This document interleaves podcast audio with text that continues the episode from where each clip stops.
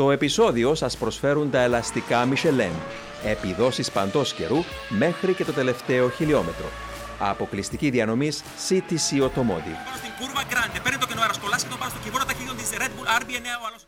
Φίλες και φίλοι της Φόρμουλα 1, γεια σας από μένα τον Δημήτρη Γιώκα και καλώς ορίσατε στο σημερινό νέο επεισόδιο του Speed Zone Podcast που πραγματοποιείται όπως πάντοτε με την στήριξη των ελαστικών της Michelin και την εταιρεία CTC Automotive. Μαζί μου για άλλη μια φορά η υπέροχη παρέα των ε, Μάριο Κωνσταντίνου και Σπύρο Τσαμαντά ε, που βρίσκονται εδώ μαζί μου για να μιλήσουμε για το Ιταλικό Grand Prix.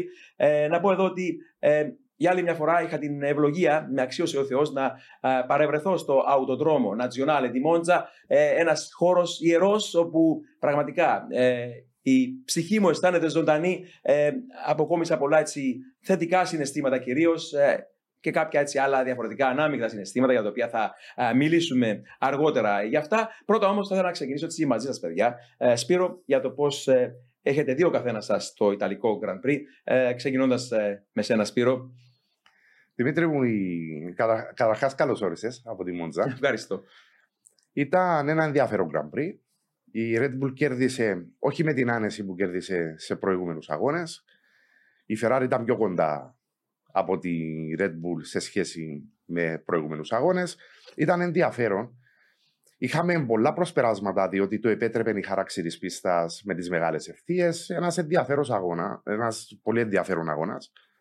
Κρίμα για τον Ντάνιελ Ριτσάρτο που έκανε έναν εξαιρετικό αγώνα μετά από πολύ καιρό. Ε, έχω κάποια ένσταση σχετικά με το τέλος του, του Grand Prix, αυτό που έγινε με το safety car. Και να τονίσουμε ότι υπήρχε πρόβλημα με τη McLaren του Ντάνιελ Ριτσάρτο. Δεν, δεν είναι νεκρά ταχύτητα, γι' αυτό υπήρξε η καθυστέρηση. Θεωρώ ότι θα μπορούσε να έχουμε τρεις γύρους καθαρούς. Όμως ε, δεν ξέρω, δεν το βλέπω πολύ πιθανό να αλλάζει το αποτέλεσμα. Ο Μάξ είναι σε άλλο επίπεδο σε άλλο επίπεδο ο Max. Και βεβαίως, ε, πρωτού πάμε στη Μόντζα Μάρια, γνωρίζαμε ότι η Red Bull RB18 και ο κινητήρας της Honda ε, ως πακέτο θα βόλευε. Ε, η πίστα της Μόντζα θα, θα, την ε, βόλευε. Έχουν ε, τρομερή υπεροχή και με τον και με την τελική ταχύτητα, αλλά και με την, ε, εκείνο το γλιστερό αεροδυναμικό μονοθέσιο. Μπήκε γάντι στη Μόντζα και έτσι και έγινε. Όπως λέει ο Σπύρος, η Ferrari ήταν πιο κοντά, αλλά όχι για να κερδίσει οπωσδήποτε την κούρσα, ανεξαρτήτως νομίζω στρατηγικής. Ναι, συμφωνώ με τον Σπύρο ότι η Red Bull είχε την υπεροχή. Όχι, φυσικά, δεν είχε φυσικά μια εύκολη νίκη όπως είχαμε δει στο Βέλγιο, αλλά η νίκη της Red Bull ήταν δίκαιη. Ο Max Verstappen ήταν ο πιο γρήγορος στην πίστα. Η Ferrari ήταν όσο πιο κοντά μπορούσαν να ήταν, αλλά πιστεύω ό,τι στρατηγική να αξιοποιήσουν η Ferrari να μην, και το safety car να, να, να μπαίνει στα pits, να μπορούσαν να κάνουν ε, κάποιους γύρους στο τέλος ε, του Grand Prix. Δεν πιστεύω να άλλασε καθόλου το αποτέλεσμα. Άρα ήταν μια περιοχή της Red Bull καθαρά ε, στη Μόντσα. Άρα η Ferrari μπόρεσε όσο πιο κοντά να έρθει. Ναι, κρίμα ο Ντάνι Ρικιάρτο που είχε κάνει έναν καλό αγώνα, άτυχος στο τέλος ε, λόγω του safety car. Εξαιρετικός ο Νίκ Τεβρή ε, με μια ε, ένατη θέση με τη Williams, όπου πλέον έχει ε, Πιστεύω φέρνει τον Λατίφη σε μια ε, αρκετά δύσκολη κατάσταση τώρα στη Williams. Αλλά ακόμα είμαστε στο λεγόμενο silly season που περιμένουμε να δούμε πώς θα εξελιχθεί με τους πιλότους για να ξεκαθαρίσει επιτέλους πού θα καταλήξει ο Ντάνιελ Ρικιάρτο, ο Γκάσλι, ο Ντερβί, αν βρει μια θέση στη ναι. Φόρμουλα 1. Και το επίκεντρο των συζητήσεων Σπύρο στη Μόντζα ήταν τα δύο safety car. Το ένα που ήρθε νωρίς και έκανε η Ferrari ε, γρήγορα το πρώτο pit stop και βεβαίω το επόμενο, το εικονικό αυτοκίνητο ασφαλείας που βγήκε στο τέλος. Ε, συγγνώμη, ανάποδα. ανάποδα το ναι. εικονικό αυτοκίνητο πρώτα. Το τελευταίο safety car που με τον ε, λόγο του Ντανιέλ Ριτσάρτο, που, που όπως είπες, ε, κόλλησε σε μια ταχύτητα και δεν μπορούσε να μπει στο κενό το μονοθέσιο. Αλλά να συζητήσουμε τα δύο safety car. Ε, Σπύρο. Το... Δεν συμφωνούσα με το εικονικό αυτοκίνητο ασφαλείας. Πιστεύω πρέπει να βγει κανονικό αυτοκίνητο ασφαλείας. Βέβαια, δεν είμαι ο υπεύθυνος της FIA για να αποφασίζω. Απλά έτσι το είδα εγώ από την τηλεόραση, ότι έπρεπε να έχουμε ε, το κανονικό αυτοκίνητο ασφαλείας. Τώρα για το δεύτερο αυτοκίνητο ασφαλείας, ε, όταν αποσύρθηκε το μονοθέσιο, τα αυτοκίνητα έμειναν πίσω από το, από το safety car και τερμάτισαν έτσι τον αγώνα. Θεωρώ ότι έπρεπε να δοθεί στι δεκάδες χιλιάδες, εκατοντάδες χιλιάδες θεατές το δικαίωμα για τρεις γύρους συναρπαστικούς αν και δεν θα υπήρξαν τρομερές προσπεράσεις για τον λόγο ότι το DRS δεν δουλεύει για τους πρώτους δύο γύρους. Ναι. γενικά είναι μια α, κατάσταση με το safety car δεν αποφασίζουν σταθερά. Ναι. Διότι αλλάζουν οι αγωνοδικές κάθε αγώνα. Δεν, δεν αποφασίζουν σταθερά κάτω από το αυτοκίνητο ασφαλείας τι θα γίνει. Λοιπόν, ακριβώς αυτό το πράγμα είναι κάτι το οποίο έφερε σε όλους τη σκέψη μας τι έγινε πέρσι στο Αμπουντάπι. Ναι. Και όταν έγινε αυτό που έγινε στο Αμπουντάπι, ε, είπα κάποια πράγματα και θα τα επαναλάβω και τώρα. Το τι πρέπει να παλέψει η Φόρμουλα 1 να πετύχει είναι σταθερότητα στις αποφάσεις. Η ταπεινή μου άποψη είναι ότι αυ- τέτοιου είδους περιστατικά δεν πρέπει να είναι στην κρίση του αλυτάρχη, αλλά είναι γραμμένα κάτω, μαύρο-άσπρο. Για παράδειγμα, ναι, για το θέαμα, αν θέλετε, ε, διότι ναι, σίγουρα επηρεασμένος καθώς είμαι εφόσον ήμουνα στην πίστα, ήταν ένα anti-climax το ότι η κούρσα τέλειωσε πίσω από το safety car και δεν, δεν είδαμε δράση. Πρέπει να μπει ένας κανονισμός που να λέει τέλος πάντων όταν ε, μένουν κάποιοι γύροι, τέλος πάντων καμιά κούρσα να μην τελειώνει πίσω από το safety car. Και εάν έχουν συμπληρωθεί για παράδειγμα οι κανονικοί γύροι, να δίνεται επιπλέον δύο ή τρεις γύροι κανονικής ε, μάχης, όχι τίποτε άλλο, απλά για να απολαύσει και το κοινό μια κανονική ε, μάχη. Και εντάξει, από εκεί και πέρα, όταν είναι σταθερό ε, ο κανόνας, θα, θα, θα γνωρίζουν οι ομάδες από πριν αν θα ευνοηθούν ή όχι ανάλογο της ε, στρατηγικής τους. Ε, να συμπληρώσω κάτι σε αυτό που λες Δημήτρη, που συμφωνώ απόλυτα. Εάν δεν υπήρχε η δυνατότητα να εκκινήσουν με την έξοδο, βασικά με την είσοδο στο pitch του αυτοκίνητου ασφάλεια, να υπάρχει ένας κανονισμός για το θέαμα που να μιλά για standing start. Ναι, Επανεκκίνηση κανονικά. Μαρία, γνωρίζω ότι έχεις δυνατή άποψη πάνω στο θέμα του, του, του, των τέτοιων καταστάσεων. Ναι. Βασικά, το safety car δεν έρχεται για να μας δώσει θέαμα. Το safety car έρχεται καθαρά για να προφυλάξει τους marshals να μπορούν να μετακινήσουν ένα μονοθέσιο από την πίστα ή, ή αν υπάρχουν κάποια αντεπρί στην πίστα να μπορούν να ανοίξει ο δρόμος για τους οδηγούς. Ε, έχει συζητηθεί κατά πόσο αν το, ότι το safety car είχε πάρει τον τρίτον οδηγό που ήταν ο George Russell παρά τον πρώτο πόρο. Το safety car δεν βγαίνει στην πίστα για να πάρει τον πρώτο πόρο. Αν χρειαστεί να βγει safety car για να βοηθηθούν οι marshals, για την ασφάλεια των marshals, βγαίνει στην πίστα ανεξαρτήτως ποιος ο οδηγός Ναι, αυτό είναι καθαρό. είναι ναι, ναι, ναι. καθαρό. Ο- Υπάρχει μια διαδικασία με το safety car ότι πρέπει να βγει στην πίστα όταν ζητηθεί, ανεξάρτητα ποιος οδηγός είναι στην πίστα. Αν υπάρχει μια ανακατάταξη μεταξύ δεύτερων, τρίτων ή πέμπτων οδηγών, τότε μπορούν οι οδηγοί να πάρουν τις θέσεις τους. Και όταν μπορούν οι οδηγοί που έχουν ένα γύρο πίσω να μπορούν να προσπεράσουν στο safety car για να πάρουν όλοι Ναι. ε, τη ροή του αγώνα. Ήταν μια άτυχη στιγμή να έρθει safety car στους τελευταίους γύρους. Ήταν άτυχη στιγμή που δεν μπορούσαν οι marshals να βάλουν τη neutral στο μονοθέσιο, δεν μπορούν να το μετακινήσουν. Αν και ο Ρικιάρτο έχει σταματήσει σε τόπο που μπορεί εύκολα το αυτοκίνητο να, να το σπρώξουν προς τα πίσω για να ε, πάει πίσω από τις μπαριέρες. Ήταν απλά άτυχη κατάσταση που δεν μπορούσαν να βάλουν τη neutral, αναγκάστηκαν να φέρουν, συν- ε, να φέρουν ε, αυτοκίνητο, να, να ανεβάσουν το αυτοκίνητο. Είχαμε δει τι είχε γίνει το 2014. Ήταν και η, ο- ο- η στιγμή που συνέβη, ο χρόνος για, να- για να Ακριβώς. βγάλουν κόκκινη σημαία και να γίνει νέο standing start. Ήταν Ακ- πολύ λίγοι οι γύροι. Ακριβώς. Είχαμε δει το 2014 που χάσαμε στην Ιαπωνία τον, Τον Bianchi. ε, τον Bianchi λόγω ε, Παρόμοιας. παρόμοιας κάστας. Άρα, εγώ πιστεύω ότι το ότι είχαν το safety car μέχρι το, το αυτοκίνητο του ε, Ρικιάρτο να φύγει από την πίστα ήταν σωστό. Ναι. Δεν πιστεύω ότι πρέπει να ρίχνουμε κόκκινη σημεία κάθε φορά που Ναι. βλέπουμε ότι δεν μένουν γύρι να τελειώσει ο αγώνας, Μμμ. γιατί η κόκκινη σημεία είναι μόνο αν υπάρχει λάδι στην πίστα, αν υπάρχουν αρκετά ντεπρί στην πίστα που δεν μπορούν να τρέξουν τα Κάτι αυτοκίνητα πολύ σοβαρό. ή αν πρέπει να επιδοθώσουν ε, Μμ. μπαριέρα. Άρα να έχουμε κόκκινες σημαίες κάθε φορά που γίνεται κάτι στο τέλος του αγώνα ή να έχουμε special κανονισμούς για κάθε περίπτωση, Ναι. εγώ πιστεύω ότι ε, κατά εμένα δεν πρέπει να γίνεται. Μπορεί να Ναι, γίνει κάτι άλλο με το αν περάσουν πάνω από πέντε γύρους στο safety car να τους δίνουν Ναι. ένα-δύο γύρους έξτρα. Ναι. Αλλά σε αυτήν την περίπτωση πρέπει τα μονοθέσια να έχουν καύσιμο για ένα-δύο γύρους Ακριβώς, ακριβώς. που Σωστά. πλέον μπορεί να αρχίσουν άλλα προβλήματα με τη Φόρμουλα 1, αλλά οι κανονισμοί για το safety car και red flag είναι άσπρο-μαύρο.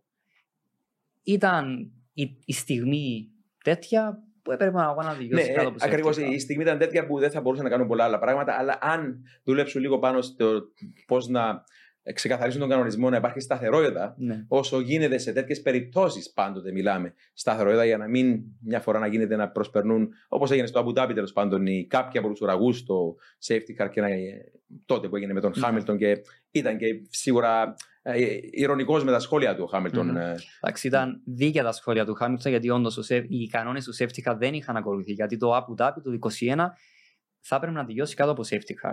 Αυτό που έγινε δεν είχαν ακολουθήσει. Αυτό που έγινε, Μάρια, ήταν drive to survive. Ήταν, ναι, ήταν, ήταν καθαρά Επηρεασμένο. επηρεασμένο, θέαμα. Ε, δεν θα πω ότι ήταν σκηνοθετημένο, απλά ήταν επηρεασμένο. Ήταν αλλά- επηρεασμένο όπως όλη η χρονιά. Δεν συζητάμε πολύ για αυτό το περιστατικό ή όλη την περσινή χρονιά, αλλά ένιωθα όχι μόνο για το Αμπούταπι, αλλά πολλές περιπτώσεις ότι προσπαθούσαν να νοθεύσουν το θέαμα, να δω- όχι για να ευνοήσουν τον Χάμιλτον ή τον Verstappen κατά ανάγκη, Ναι. αλλά για να νοθεύσουν λίγο το θέαμα, να το σπρώξουν, να πάει παρακάτω, να, να, το, να κάνουν τον κόσμο να θέλει να πάει στις πίστες, να δει έναν τελικό. Και τελικά τα κατάφεραν. Τώρα, τι έγινε στο τέλος, έγινε κάποιος. Ναι. Ναι. Αλλά για το τι είχε γίνει στο, στο Abu Dhabi, να μην ξεχνάμε ότι υπήρχε μια ομοψηφία από όλους τους ε, team principals, από όλες τις ομάδες, ότι δεν θα τελειώσει αγώνα σε safety car. Είχαν δώσει Ναι. τον green light, ας το πούμε, στον Αλιδάρχη, ότι να κάνει ό,τι μπορεί από το χέρι του, ώστε να τελειώσει ο αγώνας σε racing, που αυτό έκανε. Αλλά αν δεν συμφέρει μιας ομάδας, εννοείται θα κάνει κάποιο θόρυβο. Και η ομάδα που συμφέρει γιατί παίρνει πρωτάθλημα θα είναι ευχαριστημένη. Πάντα τέτοια είναι η Φόρμουλα 1. Αλλά στη Φόρμουλα έχουν έναν κανονισμό ότι αν έχουν safety cars, παίρνουν κάποια δευτερόλεπτα έξτρα γύρους στην πίστα. Αλλά η Φόρμουλα 1 θέλουν καύσιμο. Ναι. Αν σκεφτούμε ότι γινόταν κάτι τέτοιο, τους δίναν ακόμα δύο γύρους και ο Verstappen έμενε από καύσιμο. Ε, πρέ- ναι, α- αν θα αλλάξουν τον κανονισμό, οπωσδήποτε λόγω καυσίμου που λες, Ακριβώς. πρέπει να είναι standing start. Που είναι σίγουρα άλλη διαδικασία. Δηλαδή να δώσεις τρεις έξτρα γύρους με standing start για να γίνει ένα ε, φινάλε θεαματικό για να απολαύσει το πρίτο κάτι. Εντάξει. Όπως και να έχει, εγώ Ναι. επιμένω ότι πρέπει να γίνει κάτι σταθερό. Οι αποφάσεις να είναι σταθερές από πίστα σε πίστα, από χρόνο σε χρόνο. Ναι. Μπορούν να έρθουν με κάτι, αλλά αρκεί αυτό το κάτι που θα έρθουν να είναι πάντα σταθερό. Ναι, ακριβώς. Ναι. Ε, αυτό με το γαύσιμο οι ομάδες παλεύουν με τα πόσα κιλά θα βάλουν στα μονοθεσία. Πάντα βάζουν λιγότερο λόγω του βάρους και ακολουθούν μια, ε, να πω παράξενη οδηγική συμπεριφορά οι πιλότοι για να το εξοικονομήσουν. Αν προσέξετε, Δημήτρη μου, στα προκριματικά, οι πιλότοι προσεγγίζοντας μια στροφή, το σημείο φρεναρίσματος, κατεβάζουν σαν πυροβόλο τι ταχύτητες μαζί και επιταχύνουν ναι. προς το Apex. Εξοικονόμηση. Στο, στα Ε, προκριματικά. συγγνώμη, ε, εξ- στην αγώνα εξοικονόμηση όμως. Πάνε για Στον εξ- αγώνα- Αλλάζει εντελώς. Ε, αν παρατηρήσεις προσεκτικά και ο κόσμος, αν παρατηρήσει προσεκτικά τον ήχο, θα καταλάβει ότι πριν το φρενάρισμα έχει ήδη αφήσει τον γκάζι στο 100% και ξεκινά και φρενάρει και μετά κατεβάζει τι ταχύτητε. Ακριβώς. Το ανάποδο για την Ναι. εξοικονόμηση που λέμε. Για την εξοικονόμηση.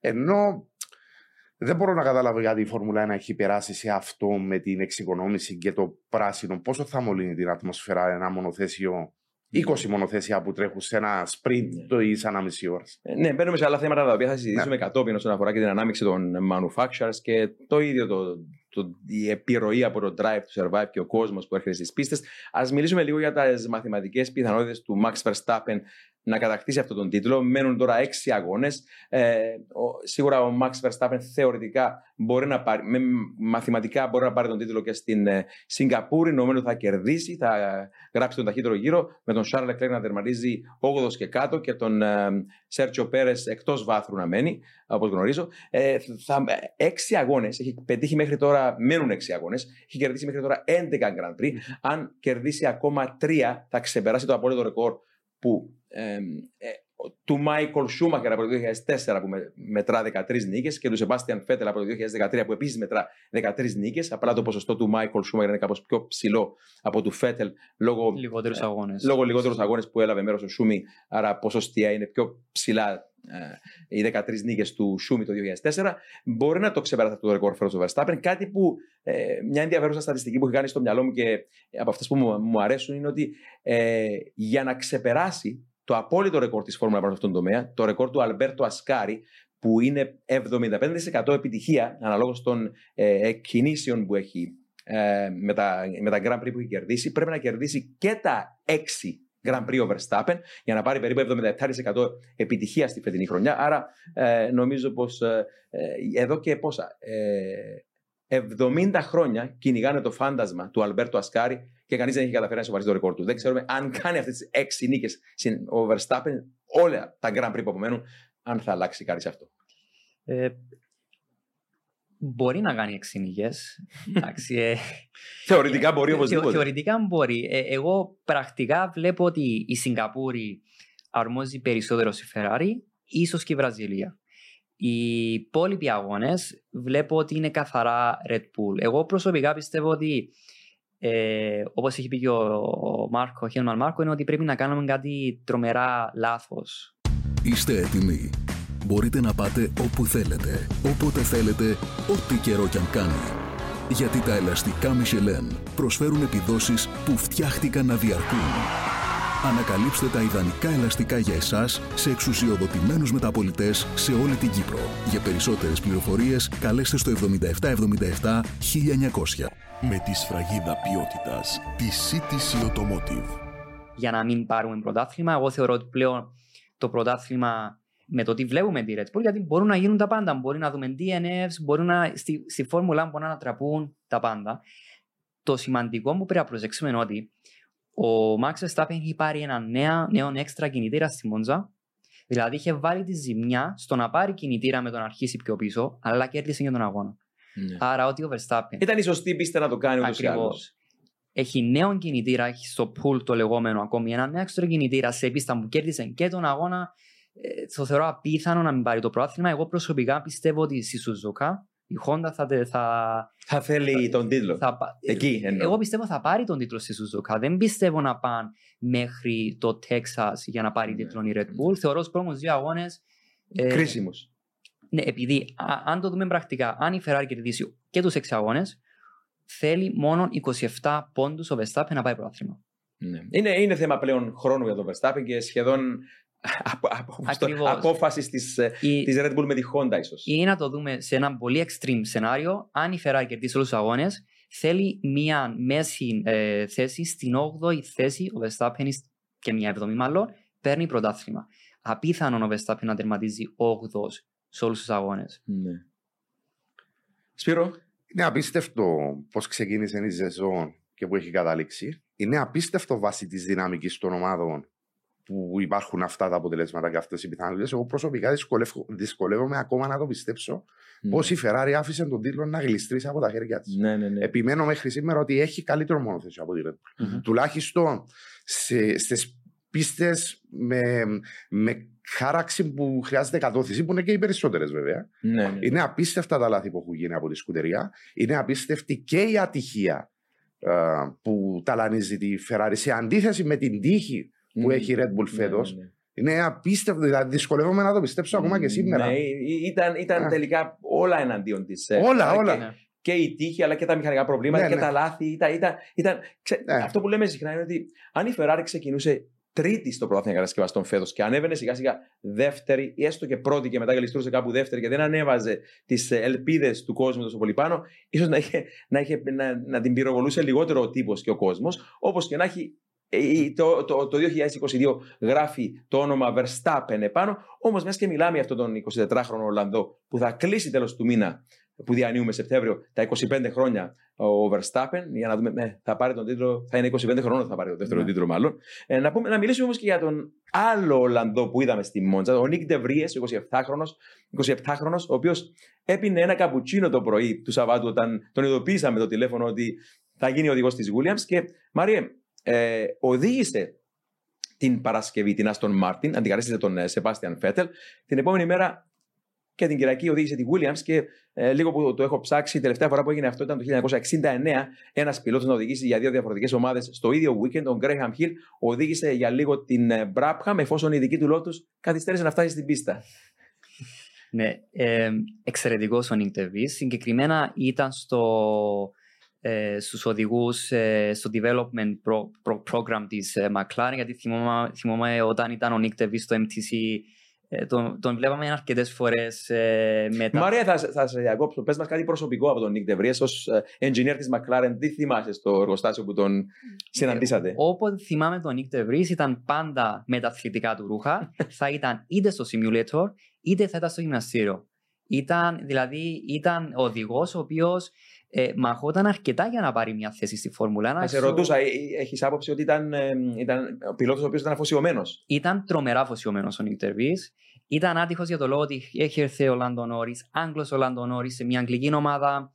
Ε, πιστεύω ότι ο Νίκ Ντεβί μπορούσε μέσω της Μακλάρε να μπει στη Φόρμουλα 1, αλλά είχαν πάρει το Λάντο Νόρις και εξώ ο Νίκ Ντεβί είχε φύγει από τη Μακλάρε, πήγε στη Mercedes με το αποτέλεσμα να ακολουθήσει στη Φόρμουλα E. Αλλά κάποιοι είχαν, είχαν γράψει ότι γνωρίζει την πίστα. Εννοείται. Όλοι γνωρίζουν τη Μόντζα. GP3 τρέχουν στη Μόντζα.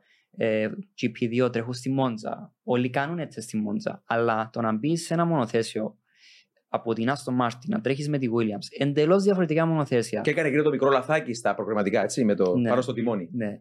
Ε, διαφορετικών τιμών που οι, ο- οι οδηγοί χρειάζονται αρκετό χρόνο να μάθουν το τιμόνι. Να μπορεί να πάρει μια αντιθέση, να είναι πιο γρήγορος στο qualifying. Μάρια, μόνο, μόνο εγκληματισμός σε νέα Ακριβώς. ομάδα, πόσο μάλλον σε νέο πιλωτήριο. Ακριβώς. Εμένα μου θύμιζε κάτι Jim Clark. Μόνο ο Jim Clark μπορεί να εγκληματιστεί τόσο γρήγορα. Γράφτηκε ιστορία, δηλαδή. Εντάξει, ξεκίνησε 8ο, παρόλο που δεν προκρίθηκε 8ο. Ναι. ε, μετά από τι πίνες, αλλά ήταν εντυπωσιακός και ε, γι' αυτό θέλω να μιλήσουμε λίγο για αυτόν τον ε, πιλότο. Πρωταθλητής karting, ε, πρωταθλητής Φόρμουλα 2 2019 και είναι ε, πραγματικά κάποιοι που παρακολουθούν πρόσφατα Φόρμουλα, ίσω να μην γνωρίζουν ότι πριν από κάποια χρόνια, για παράδειγμα ο Χάμιλτον, όταν έκανε τον τεπούρο του στη Φόρμουλα 1 το 2007 με την McLaren, ήταν ίσως ο πιο έμπειρος νεοφερμένος που έκανε ντεπούτο, γιατί τότε δεν υπήρχε όριο στα χειμερινά δοκιμαστικά. Έκαναν όσα ήθελαν οι νεοφερμένοι, ενώ ο Ντεβρίε σίγουρα ε, δεν είχε χιλιόμετρα ε, όταν οδήγησε την, ε, ειδικά την, ε, την Williams και παρόλα αυτά τα πήγε θαυμάσια.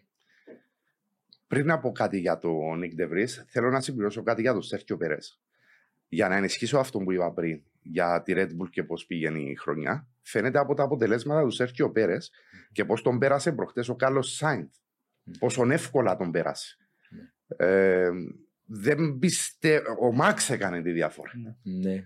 Σίγουρα είναι εξαιρετικό το chassis της Red Bull. Δεν είναι Ειδικά του αντίρρηση. τελευταίους 4-5 αγώνες, ο Μαξ είναι σε άλλο επίπεδο, Άλλο επίπεδο. Από τον, και από τον Πέρες. Και το λέγαμε σε προηγούμενο podcast στις αρχές της χρονιάς ότι δεν πήρε μπροστά και όταν πάρει μπροστά θα είναι καταιγιστικός. Το είχαμε μπει.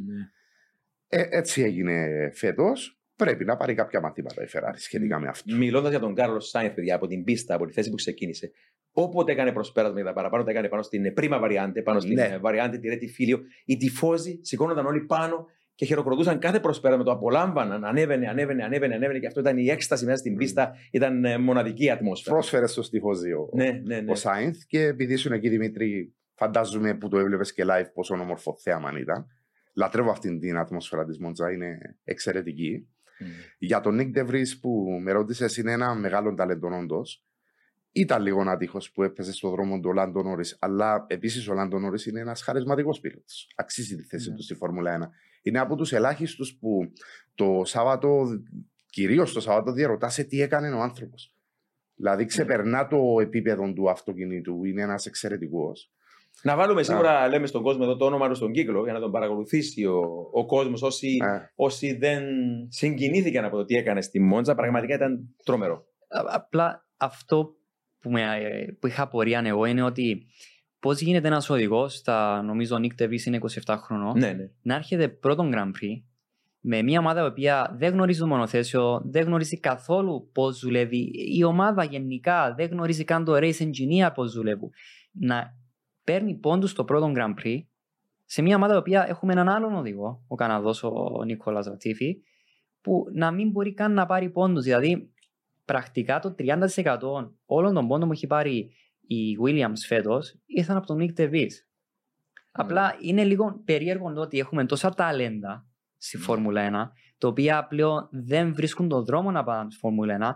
Για τον φετινό πρωταθλητή του GP2 δεν υπάρχει καν το όνομα του στις λίστες για το αν θα μπει στη Φόρμουλα 1, που ε, ε, είναι αρκετά περίεργο κατά εμένα το ότι ένας οδηγός στα 27 χρόνια όλοι αρχίζουμε να μιλούμε τώρα για τον Nick DeVries, που για τα τελευταία 4-5 χρόνια ήταν, ή μπορούσε να μπει στη Φόρμουλα 1, Ναι. όπου πρέπει οι καλοί οδηγοί να βρίσκουν τυχές, ε, ε, να έχουν την τύχη εντελώς με το μέρος για να μπουν Φόρμουλα 1, γιατί ε, πλέον είναι οι pay drivers. ε, Μμ. απλά είμαι λίγο απογοητευμένος αυτό που βλέπουμε πλέον με τους οδηγούς που έχουμε.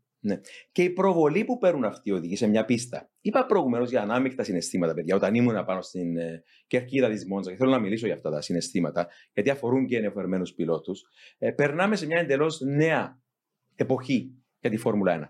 Νέα εποχή γιατί έχει, ε, περνούμε σε μια φάση όπου το Drive to Survive έχει γεννήσει νέους ανά την Ιφίλιο οπαδούς, πολύ διαφορετικούς οπαδούς, όπως τους κατευθύνουν και θέλουν να είναι αυτοί οι οπαδοί.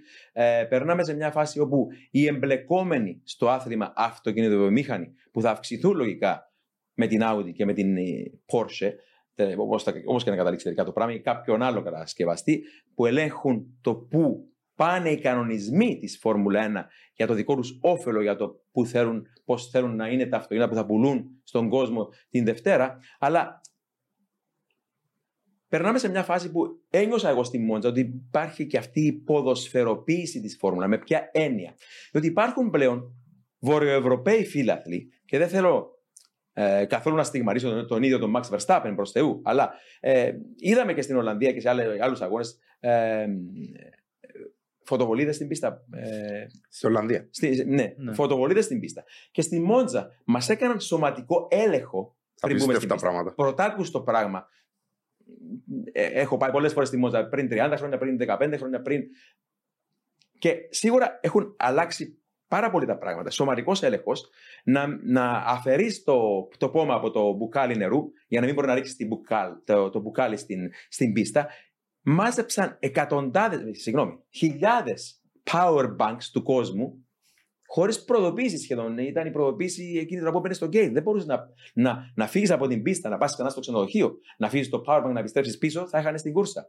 Ε, για να μην ρίξει κάποιος το power bank στην πίστα. Άρα δεν ξέρω αν μιλάμε για πλέον εποχές προς εντό εισαγωγικών η λέξη κυρίως χουλιγανισμού.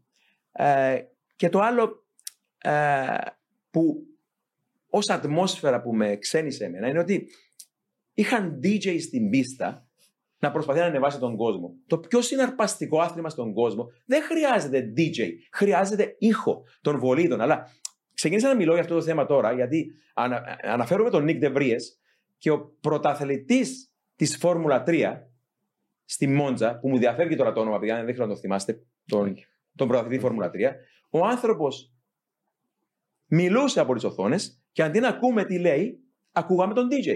Ναι. Το ίδιο συμβαίνει στα διαλύματα, εντός εισαγωγικών διαλύματα του μεταξύ Q1, Q2 και Q3, που παλιά μιλούσε ο Μποb Κορσαντούρος στη Μόντζα μαζί με τον αγαπημένο μου τον Λουίτζι Βινιάντο, που δυστυχώς αφιπηρέτησε ένα πολυβόλο που εκτόξευε 7 λέξεις το δευτερόλεπτο από το στόμα του. Ε, φώναζε εκεί πάνω στη Βαριάντε Ασκάρι, Στάκα Φεράρι. Ήταν, ήταν προσωπικός μου ήρωας. Ε, και όλοι αυτοί οι δύο άνθρωποι μας περιέγραφαν τι γίνεται στο διάλειμμα με τη Φόρμουλα 1 και δεν χρειάζεται να ακούμε το I will survive από τα ηχεία και να, και να δεν, δεν ξέρω, περνάμε σε μια εντελώς διαφορετική φάση και με το drive to survive, το πόσο ο κόσμος βλέπει πλέον τη Φόρμουλα 1. Παιδιά, και το, το πιο λυπηρό είναι ότι ε, κάναμε αυτό το υπέροχο ταξίδι με το group του Χρήστου του Χαρτσότη, γύρω στα 70 άτομα από την Κύπρο. Και τολμώ να πω, όχι τολμώ να πω, ενώ με μεγάλη χαρά λέω ότι ήταν όλοι παθιασμένοι, αυθεντικοί τα παιδιά, ο παδί της Φόρμουλα και όσοι μας ακούνε και ή μας βλέπουν τώρα, ε, τους χαιρετώ άλλη μια φορά. Πραγματικά πέρασα απίθανα μαζί σας, παιδιά. Ε, να πούμε ότι ε, αρκετούς προσπάθησα να τους βοηθήσω να πάμε πάνω σε ένα πολύ ωραίο κομμάτι που, όπως λέγαμε και στο προηγούμενο podcast, από τις στροφές Λέσμο μέχρι την ε, Σεράλιο και Βαριάντε Ασκάρια, εκεί που είναι και τρομερός ο ήχος. Περνούσαμε, για παράδειγμα, Σάββατο πρωί, 8.30 ώρα και να βλέπεις όχι μία σειρά πάνω στο φράχτη οπαδών, αλλά δεύτερη και τρίτη σειρά οπαδών, να, να είναι εκεί οπαδοί οι οποίοι δεν νοιάζονται, τόσο, δεν γνωρίζουν πολλά πράγματα για Φόρμουλα 1, πόσο μάλλον για Φόρμουλα 3, και να είναι εκεί για τη Φόρμουλα 3, απλά για να κρατήσουν τη θέση τους για το απόγευμα από 8.30 το πρωί. Η κούρσα ξεκινούσε της Φόρμουλα 1, μιλώ για την Κυριακή πάντα, 8.30 το πρωί, 3 το απόγευμα ξεκινούσε η κούρσα της Φόρμουλα 1 και να είναι εκεί πάνω στο πόστο, να βγάζουν selfie για να πούνε ότι Α, είμαι στη Μόντζα. Και όλα αυτά μας ξένησαν. Και κάτι τελευταίο είναι ότι περνούσε η Φόρμουλα 3, που είναι ατμοσφαιρική, διέξι κινητήρε και πραγματικά σηκώνεται η τρίχα. Παρόλο που η Φόρμουλα τις καλές εποχές ήταν περίπου πέντε φορές πιο δυνατή, αλλά και, και σε ποιότητα βεβαίως και σε ήχο πιο δυνατή. Αλλά όποτε περνούσε η Φόρμουλα 3, γυρίζαμε όλοι πάνω στο φράχτη να δούμε τα αυτοκίνητα που περνούσαν και μετά όταν ξεκίνησαν τα προγραμματικά το Σαββάρο της Φόρμουλα 1, τα ελεύθερα δοκιμαστικά πρώτα να πω, και περπατούσα στο δάσος σε εκείνο το σημείο, έπιασα τον εαυτό μου, παιδιά, επαυτοφόρο για 10 ολόκληρα λεπτά να μην κοιτάζω την πίστα. Διότι η Φόρμουλα 1 σήμερα είναι βουβή. Ναι. Και το λέω αυτό τώρα για ακόμα μια φορά, γιατί είναι η πρώτη φορά που έχω εμπειρία της νέας εποχής Φόρμουλα. Προηγούμενη φορά που είχα πάει στη, στη Φόρμουλα 1 ήταν ένα, το παρασκηνιακό δοκιμαστικό, το, συγγνώμη, ναι, δοκιμαστικά παρασκηνιακά που έκανε ο ευτύχιος Έλληνας το 2013 ε, στο Silverstone, που ήταν όλες οι ομάδες εκεί και όλοι οι κινητήρες, αυτοί οι δυνατοί αγγελόφωνοι και ζήσαμε εκείνο που ζήσαμε για τελευταία φορά το 2013, πρωτού έρθουν οι, οι αθόρυβοι κινητήρες Turbo. Αλλά για παράδειγμα, ο 11χρονο γιος μου που ήταν μαζί μου είχε τα αυτιά του έτσι όταν περνούσε η Φόρμουλα 3 και έβλεπα τη χαρά στο πρόσωπο του. Ένα 11χρονο αγόρι τώρα να βλέπει και να ενθουσιάζεται. Και μου λέει μετά, όταν ξεκίνησε η Φόρμουλα 1 να τρέχει, ήταν αδιάφορος και μου λέει: Μπαμπά, μου λέει, γιατί είναι τόσο αργή η Φόρμουλα 1. Παιδιά, η Φόρμουλα 1, ξέρετε πολύ καλά, είναι πολύ πιο γρήγορα από τη Φόρμουλα 3. Αλλά επειδή δεν παράγει ήχο, φαίνεται ότι είναι αργή. Και Μάρια, ξέρω ότι έχεις και, και οι δύο παιδιά, έχετε άποψη πάνω σε αυτό το θέμα. Α μιλήσουμε. Τώρα είπα διάφορα πράγματα. Θέλω να μιλήσουμε και για Drive to Survive και για, τον, ε, για το πού πάει η Φόρμουλα 1 με, το, με το- αυτό τον, τον ήχο, ο οποίος, ό,τι και αν λένε, οποιοδήποτε, είναι προπαγάνδα, παιδιά. Δηλαδή, τον ήχο τον θέλει στην πίστα. Ό,τι και αν λέει ο καθένας που προσπαθεί να πει, ναι, μα είναι ωραίος, είναι πρόοδος, είναι εξέλιξη. Όχι, δεν είναι. Για τα αυτοκίνητα, εγώ δεν έχω πρόβλημα αύριο όλοι στους δρόμους έξω να οδηγούμε ηλεκτρικά αυτοκίνητα ή οτιδήποτε άλλο. Τα, μιλώ για τα επιβατικά αυτοκίνητα. Αλλά σας παρακαλώ, μην πειράζετε τις πιστε Αλλά είναι το όπλο προπαγάνδας των εμπλεκόμενων αυτοκινήτων. Γι' αυτό δεν πειράζουν. Οποιοδήποτε αυτοκίνητο δρόμου, ουδέμια σχέση έχει με τη Φόρμουλα 1. Σαφώς. Ένα παράδειγμα να πούμε για τον κινητήρα, κάτι απλό. Έναν αυτοκίνητο δρόμου, το compression του κινητήρα βρίσκεται κάπου στο 8,5 με 9 προς 1. Της Φόρμουλα 1 μπορεί να είναι και 20. Ναι. Τα μπουζί, τα μπέκ, οι μπιέλες, ο στροφαλοφόρο άξονα δεν, ε, είναι ακραία πράγματα, τα οποία δεν πρόκειται ποτέ να βρεθούν. Ναι, ναι, ναι. Είναι θέμα marketing μόνο. Οι κατασκευαστές αυτοί ευθύνονται που έχουμε περάσει σε αυτούς τους κινητήρες, τους V6, τους πράσινους, τους οικολογικούς. Είναι οι πιο efficient κινητήρες ever. Έκαναν, Όμως, χρησιμοποίησαν ναι. τη Φόρμουλα 1 για να, για να τους εξελίξει η τεχνολογία για να την περάσουν πάνω στα αυτοκίνητα δρόμου. Ενώ παλιά η Φόρμουλα 1 έκανε τη δουλειά της και δανειζόντουσαν οι αυτοκινητοβιομήχανοι τις ιδέες τους. Τώρα τους λένε παιδιά, για να μπω εγώ η Mercedes μέσα, για να μπω εγώ η Audi, καλή ώρα τώρα, η Audi και η Porsche, για να μπω στη Φόρμουλα του 26, θέλω αυτούς και αυτούς τους κανονισμούς, αλλιώς δεν μπαίνω μέσα στη Φόρμουλα. Και αυτοί οι κανονισμοί εξυπηρετούν μόνο τα δικά τους συμφέροντα βεβαίως για, τα- για τις πωλήσεις αυτοκινήτων. Έχουν παρασύρει και τους φαν οι αυτοκινητοβιομηχανοί. Είχα μια φιλική κουβέντα με κάποιους φίλους σχετικά με το αν θα μπει η Porsche με τη Red Bull. Η Porsche δεν θα μπει με τη Red Bull. Θα βάλει αυτοκόλλητα. Τους κινητήρες θα τους έκανε η Red Bull. Και ο λόγος που χάλασε η συμφωνία είναι διότι η Porsche παρόλο που δεν θα παρήγαγε τους κινητήρες, είχε και απέτηση να εξαγοράσει το 50% του τμήματος των κινητήρων και να αλλάξει και τη δομή της ομάδας. Οι racers έξυπνοι όπως το Helmut Μάρκο που μπορεί να έχει αρκετά αρνητικά στοιχεία, αλλά είναι ένας πανέξυπνος άνθρωπος και αγαπάει πραγματικά τη Red Bull, Μιλάμε είδε και- τον Σπύρο, κίνδυνο. Ο Helmut Marko, όσοι δεν γνωρίζουν, είναι- μιλάμε για πρώην πιλότο Φόρμουλα 1, Ναι. ε, άνθρωπο που αγωνίστηκε και στο Τάργκα Φλόριο, Και το δεξί χέρι του ιδιοκτήτη της Red Bull. με φυσικά του Μάτεσιτ. Και είναι σύμβουλος, είναι διευθύνων σύμβουλος της Red Bull. Είδε τον κίνδυνο που ερχόταν και απλά τους είπε: Παιδιά, η πόρτα Και είναι τώρα- από εκεί. Αρχίζουμε να ξυπνάμε σιγά σιγά και να λέμε επίσης κάτι άλλο.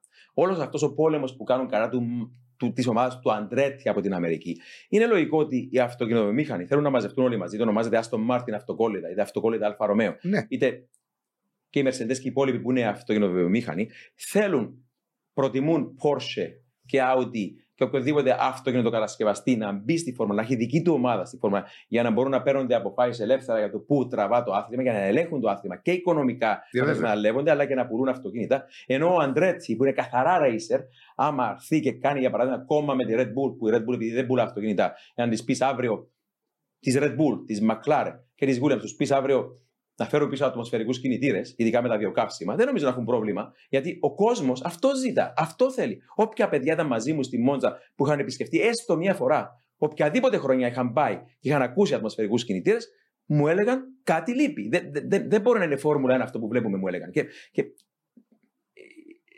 το είπαμε και θα το ξαναπούμε. Ο ήχος, ο ήχος είναι αυτό που σε κάνει να, να, να τρέχεις πάνω στο φράχτη, να δεις αυτά τα πράγματα. Και, και ο, ο ήχος της Φόρμουλα 1 παλιά ήταν αυτό που, που όπως το στρόβιλο που είναι πάνω στον ουρανό, να σχίζει ο ουρανός από 5 χιλιόμετρα μακριά που περπατά στην πίστα και να μην πιστεύει, να θέλει να δεις τι είναι αυτός ο δεινόσαυρος στην κυριολεξία. Έλεγα προηγουμένως σε εσάς, παιδιά, ε, να, σε αφήσω, να αφήσω να μιλήσεις, Μάρια, γιατί έχεις κάτι σίγουρα να πεις σημαντικό, αλλά ε, για την θύρα Γιαμάχα, λέγαμε την προηγούμενη φορά, ότι το μονοθέσιο μάρσαρε με τον V10 τη Γιαμάχα στα, στα pits από 40-50 μέτρα μακριά και λες και το αυτοκίνητο όταν μάρσαρε ερχόταν προ εσένα, έπαιρνε το μέγεθος ο κινητήρας μιας επταόροφη πολυκατοικίας και καθόταν πάνω στο κεφάλι σου. Τέτοια ήταν. Η, η ψυχή σου ένιωθε αυτό το, το δέος. Ένα, ένα, κάτι το μοναδικό. Εγώ γι' αυτό ερωτεύτηκα τη Φόρμουλα 1. Και γι' αυτό δεν, δεν με συγκινεί ας πούμε, με οτι, οτιδήποτε άλλο που με μοιάζει με αυτοκίνητα του δρόμου που οδηγούμε όλοι. Ε, ε, γιατί είναι κάτι το, το εξωπραγματικό. Ναι, καλά έχεις πει για τον ήχο. Κάτι που είχα αναφέρει στο προηγούμενο podcast είναι ότι εμείς ως θεατές η αδρεναλίνη έρχεται από τον ήχο που ακούμε στην πίστα και από τη μυρωδιά του καμένου ελαστικού. Είναι τα δύο πράγματα τα οποία μπορώ να πω ότι μας προσφέρει το άθλημα, μας προσφέρει ο οδηγός σε εμάς. Ο οδηγός, η αδρεναλίνη έρχεται από τις ταχύτητες, από τα G-forces. Άρα με το να μου παίρνεις τον ήχο, άρα έχω χάσει 50% της αδρεναλίνη μου για να δω έναν αγώνα. Ε, η Φόρμουλα 1 κατά εμένα, γενικά το Motorsport πάντα ήταν κάτι το άπιαστο. Δηλαδή το να έχουμε τους αυτομηχανούς να, να προσπαθούν να ισοβαθμίσουν την, βιο, την ε, αυτομηχανία με το Motorsport κατά εμένα είναι λάθος. Έχω δουλέψει στη McLaren, έχω δουλέψει στον department της ηλεκτρονικής, στον department της τεχνολογίας. Ναι, είμαι υπέρ στο να έχουμε τεχνολογία στη Φόρμουλα 1, γιατί πάντα η Φόρμουλα 1 είναι το πιο τεχνολογικά ανεβασμένο sport στον κόσμο. Δηλαδή, το ότι ακολουθούμε στη, στη Φόρμουλα 1 ε, από θέμα τεχνολογίας είναι οι ίδιες ε, ε, διαδικασίες που ακολουθούν στην NASA για να κάνουν πυραύλους. Είμαι υπέρ να έχουμε τεχνολογία στη Φόρμουλα, είμαι υπέρ να εξελισσόμαστε, αλλά να κρατούμε την ουσία του Motorsport, να κρατούμε τις ρίζες του Motorsport. Δηλαδή, είχαμε V12 κινητήρες. Είχαμε και V8 κινητήρες. Πιστεύω υπάρχει μια ομοφωνία ότι ο καλύτερος κινητήρας για Φόρμουλα είναι ο V10. Μπορεί να σου έχει και το acceleration, την επιτάχυση, μπορεί να σου έχει και την τελική ταχύτητα. Άρα είναι ένας κινητήρας ο οποίος μπορεί να, μπορεί να αξιοποιηθεί σε όλες τις πίστες της Φόρμουλα 1, να σου δώσει acceleration, να σου δώσει top speed όπου χρειάζεται, να σου δώσει τον ήχο, την αδρεναλίνη. Και επίσης έχουμε τα ηλεκτρονικά, μπορούμε να έχουμε κερδισμένα V10. Δεν είναι πρόβλημα να υπάρχει έναν ηλεκτρονικός κινητήρας μαζί με τους V10. Mm-hmm. Τώρα, όσο για τους θεατές, όταν είχα πάει εγώ το 2005 στη Μόντζα, μου είχε κάνει εντύπωση ότι το Σάββατο υπήρχαν, υπήρχαν θεατές να δουν το qualifying, αλλά στην Κυριακή η πίστα είχε γεμίσει κυριολεκτικά μετά την παρέλαση των οδηγών. Μισή ώρα πριν αρχίσει ο αγώνας, τότε έρχονταν οι θεατές στην πίστα. Συγκεκριμένα εποχές 2003, 2004, 2005, μπορώ να σα δώσω αριθμό, ήταν, δεν υπήρχαν περισσότερο από 170.000 θεατές όλον το τρίμερο πριν από λίγες μέρες στη Μόντζα είχαμε 340.000 θεατές. Mm. Η ερώτηση μου είναι, όλοι αυτοί οι θεατές πού ήταν τα προηγούμενα χρόνια στη Φόρμουλα 1. Αυτό έλεγα και εγώ συνέχεια. Πού ήταν αυτοί όταν ήταν ο Σούμαχερ με τη Ferrari, πού ήταν αυτοί όταν ήταν ο Άιρτον Σένα στη Φόρμουλα 1, όλες αυτές οι χιλιάδες. Ναι. Αλλά το να έχουμε θεατές, βασικά η Φόρμουλα 1 ποτέ δεν ήταν διάσημη στο να πηγαίνουν άτομα στην πίστα. Ήταν ένα τηλεοπτικό. τηλεοπτικό άθλημα, ναι. Να έχουμε θέατε στη Φόρμουλα 1, ναι, καλό μας κάνει. Δεν αντιλέγω να πάνε οι θεάτες να δουν τη Φόρμουλα 1, αλλά η ποιότητα των θεατών, η ποδοσφαιροποίηση, τα flares που βλέπουμε yeah. στι πίστες, το να ρίχνουν μπουκάλια στι ε, πίστες, να μην σε αφήνουν να, να έχεις καν το πόμα. Yeah. Πράγματα τα οποία κάνουν μόνο σε συναυλίες είτε σε, στο αγγλικό ποδόσφαιρο. Και να μην νοθεύεται αυτό. Υπάρχουν πολλά παραδείγματα παιδιά, που νοθεύουν yeah. το ίδιο το θέαμα στην πίστα που δημιουργούσαν παλιά για παράδειγμα οι τυφώζοι. Στη Μόντζα, που έχω πάει τις προάλλες, απαγόρευσα για παράδειγμα τους παλιούς απλούς τους πλανόδιους, αν θέλετε, καταστηματάρχες που έπαιρναν μια τεράστια ευθεία σχεδόν 600-700 μέτρα, πλανόδι, οι οποίοι πουλούσαν κόρνες. Παιδιά, το πιστεύετε, δεν υπήρχαν κόρνες στη Μόντζα. Γίνεται φόρμουλα 1 χωρίς κόρνες, τυφώζει. Ειδικά στην Ιταλία. Ειδικά στην Ιταλία. Διότι Εμπορικά πλέον υπάρχουν μόνο οι ομάδες και τα επίσημα καπελάκια mm. και φανελάκια που πουλάνε. Έχουν διώξει τον, τον φίλο, τον καλό φίλο, τον Μάριο Ακουάτη, που είχε το βιβλιοπωλείο εκεί στη Μόντζα. Κάποτε πηγαίναμε να πάρουμε ένα βιβλίο να μορφωθούμε. Σήμερα δεν υπάρχει τίποτα. Υπάρχει, υπάρχει μόνο το Drive to Survive που επαναλαμβάνουμε συνέχεια ότι ε, λες και γεννήθηκε πριν από τρία χρόνια η Φόρμουλα 1. Και είναι κρίμα που συμπληρώθηκαν φέρος και 100 χρόνια Μόντζα, να μην μπορεί κάποιο να, να, να, να μιλάει για τον Νουβολάρη, να πάρει ένα βιβλίο να μάθει για τον Φάντζιο, για τον Κλάρκ, για τον Σένα, για τον Σούμαχερ. Έστω τους πιο πρόσφατου που ο κόσμος σιγά σιγά τους προσπερνά. Και περνάμε, γι' αυτό λέω περνάμε σε μια εντελώς διαφορετική εποχή, Μαρία. Κρίμα γι' αυτό για βιβλιοπολό, γιατί μία από τις πιο δυνατές εμπειρίες έχω από τη Μόντζα, εκτός από τους V10 κινητήρες, εκτός το ότι είχα δει τον ε, προσωπικό μου ήρωα, τον Μάικλ Σούμαχερ, είχα δει τον Χουάν Πάπλο Μοτόνια να κερδίζει τον αγώνα, ε, τον ήχο, το ότι είχα βιώσει πώς είναι η είσοδος της Βαριάντη Ασκάρη. Ε, ήταν μια εμπειρία που είχα μαζί συγκεκριμένα στο βιβλιοπωλείο της Μόντζα, που μου είχε μείνει στο νου το πόσα βιβλία, βασικά πόσες γνώσεις μπορούσες να πάρεις από τη Μόντζα, που συγκεκριμένα ε, με βοήθησε να πάρω το πρώτο μου βιβλίο συγκεκριμένα του Τζίνο Ρανκάντι για τη βιογραφία του Έντζο Φεράρι, που κατ' εμένα ήμουν 15 χρόνια, αλλά για μένα ήταν μια από τις ωραίτερε εμπειρίες. Εξαιρετικό βιβλίο από τον Τζίνο Ρανκάντι, που ήταν προσωπικός φίλος του Έντζο Φεράρι, ναι. ως δημοσιογράφος ναι. και έχει γράψει πολλά προσωπικά μέσα. Ναι. ναι. Ε, κρίμα το ότι δεν έχουμε το βιβλιοπωλείο που είναι όλη μας ιστορία. Λοιπόν, να πω μια ιστορία εδώ, Μαρία. Για το βιβλιοπωλείο του Μάριο Ακουάτη, το έκλεισαν τέλος πάντων και να πω εδώ μια συγκινητική ιστορία το τι σήμαινε αυτός ο άνθρωπος που τον γνώριζαν και διάσημοι δημοσιογράφοι και επισκέπτονταν το βιβλιοπωλείο του για να προμηθευτούν ε, με βιβλία συναδέλφων τους ή να πουλήσουν τα δικά τους βιβλία κοντά του.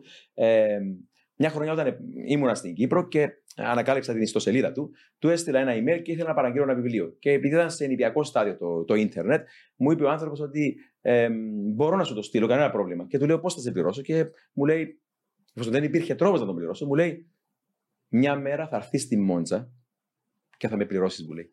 Και αυτό με συγκίνησε βαθύτατα. Εννοείται μετά από ένα-δύο χρόνια πήγα στη Μόντζα, ε, αγόρασα ακόμα κάμποσα αρκετά κιλά βιβλία ε, και όταν πήγα να το πληρώσω και εκείνο το βιβλίο που είχα πάρει, μου λέει Αυτό είναι τώρα από μένα. Παιδιά, ακούστε τι συνέβη φέτος σε μένα. Πήγαμε στο Μαρανέλο με τον γκρουπ του Χρήστου του Χαρτσόντι, στο Φιωράνο, εκεί, ε, και μετά που μπήκαμε στο μουσείο του Έντζο και είδαμε όλα εκείνα τα φοβερά εκθέματα που συνήθως βλέπεις εκεί. Αποφάσισα να κάνω με τον γιο μου και ένα άλλο φίλο έναν περίπατο από μόνος μου στην, στην πόλη του Μαρανέλο. Και γνώριζα ότι υπάρχει ένα βιβλιοπωλείο ακριβώς απέναντι από τις θρηλυκές πύλες της ε, ομάδας του Καβαλίνου Ραμπάντε. Είναι και απέναντι το εστιατόριο και εκεί μπήκαμε μέσα, μας έδωσαν άδεια να, να βγάλουμε κάποιες φωτογραφίες στο, στο hall εκεί που το εστιατόριο το οποίο έκτισε ο Έντζο Φεράρι, μετά το πούλησε βεβαίως και είναι το, το, το, ανατριχιαστικό εστιατόριο όπου καλούσε τους πιλότους συνήθως που υπέγραφα συμβόλαιο μαζί του, τους γνώριζε. Όσοι είχαν την τύχη να δουν το πρόσωπο του ε, μία φορά, ε, έστω μια φορά, ήταν τυχεροί. Ε, ο Eddie Cheever λέει παλιά με έβαλαν σε έναν πίσω δρόμο, με πήραν από τις πίσω γειτονιές και φτάσαμε σε ένα κτίριο που ήταν απομονωμένο και μπήκα από την πίσω πόρτα σε ένα γραφείο με έναν άντρα με, με σκούρα γυαλιά να γνωρίσει τον Έντζο Φεράρι. Και τέλος πάντων, για μη μακρηγορά, πάω στο βιβλιοπωλείο. Απέναντι από τις πύλες του εργοστασίου, σχεδόν απέναντι, απέναντι ακριβώς είναι το Καβαλίνο. Δίπλα από το Καβαλίνο ακριβώς είναι το αγαπημένο, ε, αγαπημένο μου βιβλιοπωλείο, ε, Maranello Collections ονομάζεται. Και ο ιδιοκτήτης εκεί, ο Λούκα, τον έπιασα κουβέντα και του είχα πει. Μόλις μπήκα μέσα, η γυναίκα του μιλούσε στο τηλέφωνο και λέει Τσάο Μάριο. Και έκανα εγώ τη σκέψη τώρα, λέω εντάξει. Και του λέω αυτή την ιστορία με τον Μάριο Ακουάτη, αυτή τη συγκινητική εμπειρία μου, και μου λέει: Η γυναίκα μου μιλούσε μόλις προηγουμένως μαζί του στο τηλέφωνο. Και του λέω: Σε παρακαλώ, όταν μιλήσεις μαζί του, να του πεις ευχαριστώ για αυτό που έκανε για μένα πριν χρόνια, αυτή τη ανθρώπινη χειρονομία. Και τι κάνει ο άνθρωπος, παιδιά, σχημαρίζει τον αριθμό του και μου λέει: Μίλησε του. Και μου τον έδωσε εκεί και, και, του είπα ευχαριστώ και ένιωσα τρομερά. Και, ε, ε, αυτοί οι άνθρωποι με συγκινουν mm-hmm. Και ο Λούκα μου εξήγησε και άνοιξε βιβλία για τον Μίλε Μίλια, για τον Έντζο Φεράρι, για, α, για τόσα άλλα που του, που του ζήτησα, παλιά βιβλία της Μόντζα, για τον Τζουζέπε Καμπάρι, παλιούς τρίλου.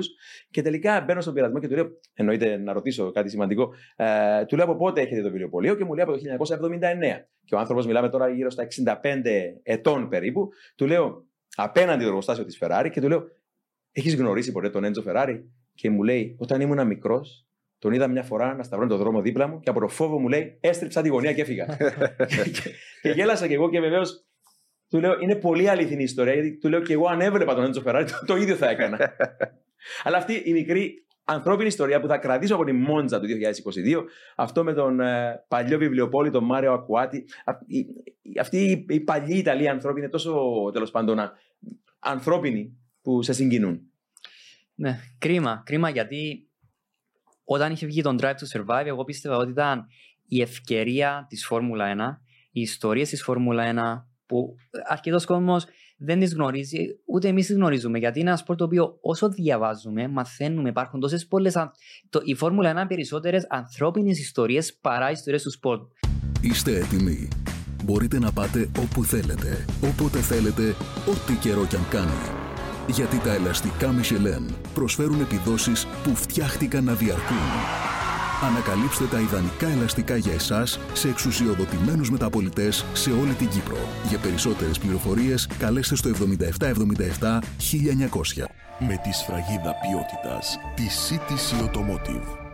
Μπορώ να πω ότι να δεις έναν Grand Prix μπορεί να είναι αρκετά βαρετό, αλλά να διαβάσεις την ανθρώπινη ιστορία ενός αγώνα είναι πολύ πιο ωραία. Μαθαίνεις περισσότερα πράγματα. Δηλαδή, η, το τι είχαν ζήσει οι οδηγοί, δηλαδή κάποιος να διαβάσει ε, ιστορίες για τον Jim Clark, για τον Fangio, για τον Ασκάρ, είναι πολύ πιο συναρπαστικές. Που πίστευα ότι τον Drive to Survive θα μπορούσε να βγάλει τον ανθρώπινο χαρακτήρα της Φόρμουλα 1. Πάλι Μάλιστα. το βγάζει. Το Μάλιστα. βγάζει τον ανθρώπινο χαρακτήρα μέσα από Facebook, Twitter, Instagram, αλλά την ιστορία του αθλήματος για να μπορούμε να καταλάβουμε τι είναι αυτό το άθλημα; Και Μάρια, δεν είναι, και Σπύρο, δεν είναι μόνο αυτό. Πρόσφατα διάβαζα μια συνέντευξη, είπα προηγουμένως του αγαπημένου μου σχολιαστή της πίστας, που περιγράφει την κούρσα ζωντανά μπροστά στον κόσμο, του Λουίτζι Βινιάντο, ο οποίος ο ίδιος, σκέψου τώρα, ένας άνθρωπος ο οποίος 30 χρόνια ήταν σχολιαστής της πίστας και γνώριζε προσωπικά τον Σένα, τον Μάνσελ, τον Πατρέζε, τον Πικέ, τον Νανίνι, όλους αυτούς.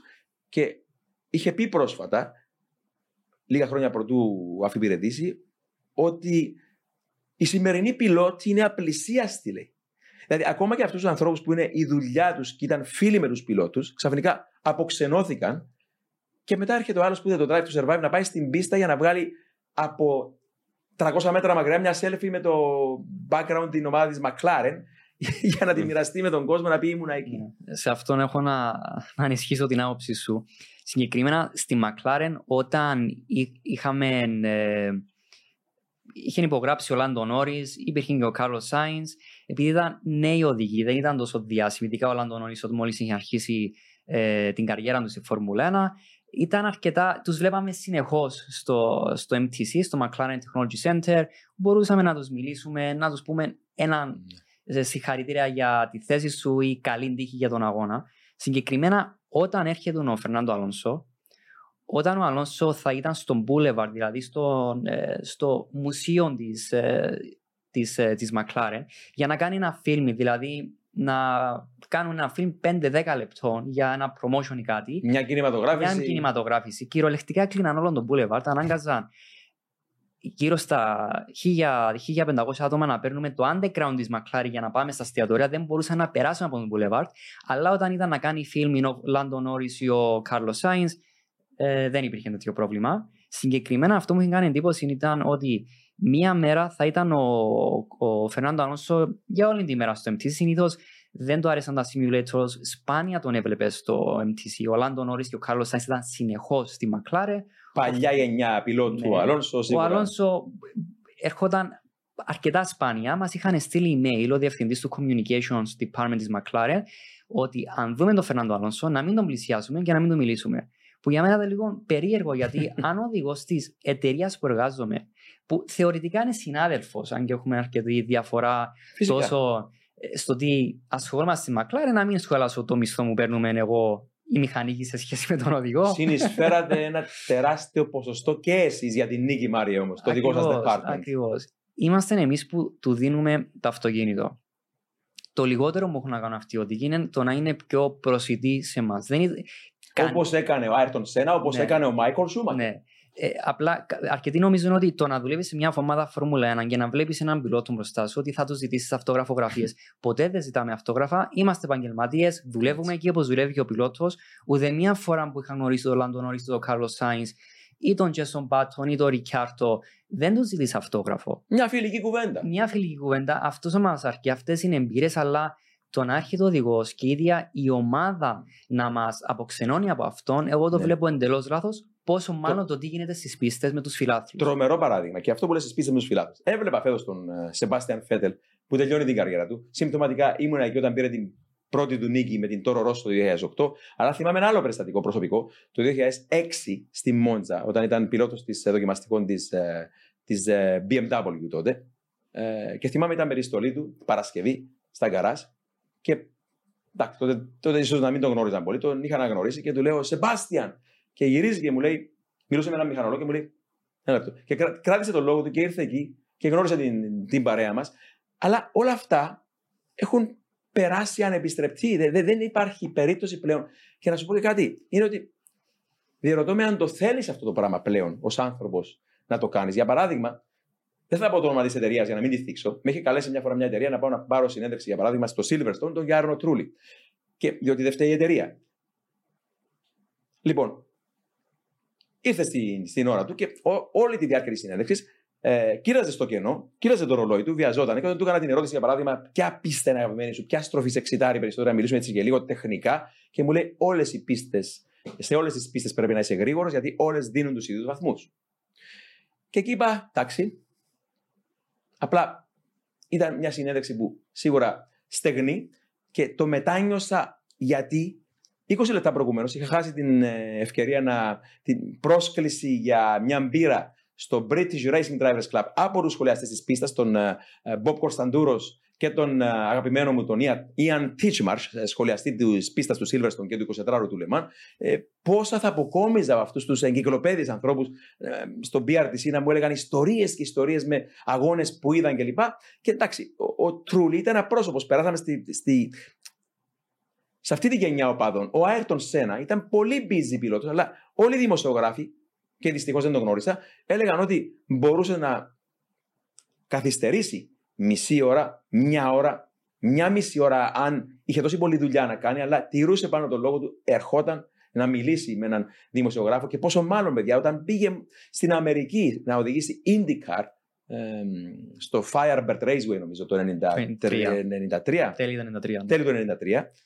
Ε, έκανε εντύπωση στους μηχανικούς εκεί γιατί δεν θυμάμαι πώς ήταν αλλά έναν ένα τους έσφυγε το χέρι, τους ευχαριστούσε και λέει όταν διάβαζα αυτό το άρθρο, το άρθρο ήταν 15 χρόνια μετά και λέει ο, ένας από τα στελέχη μας μιλάμε συχνά γι' αυτό. Μέχρι χθες μιλούσαμε ακόμα γι' αυτό, για αυτή την επίσκεψη του Άιρθον Σένα στην, στην πίστα που ήρθε ο, για να μας γνωρίσει όλους.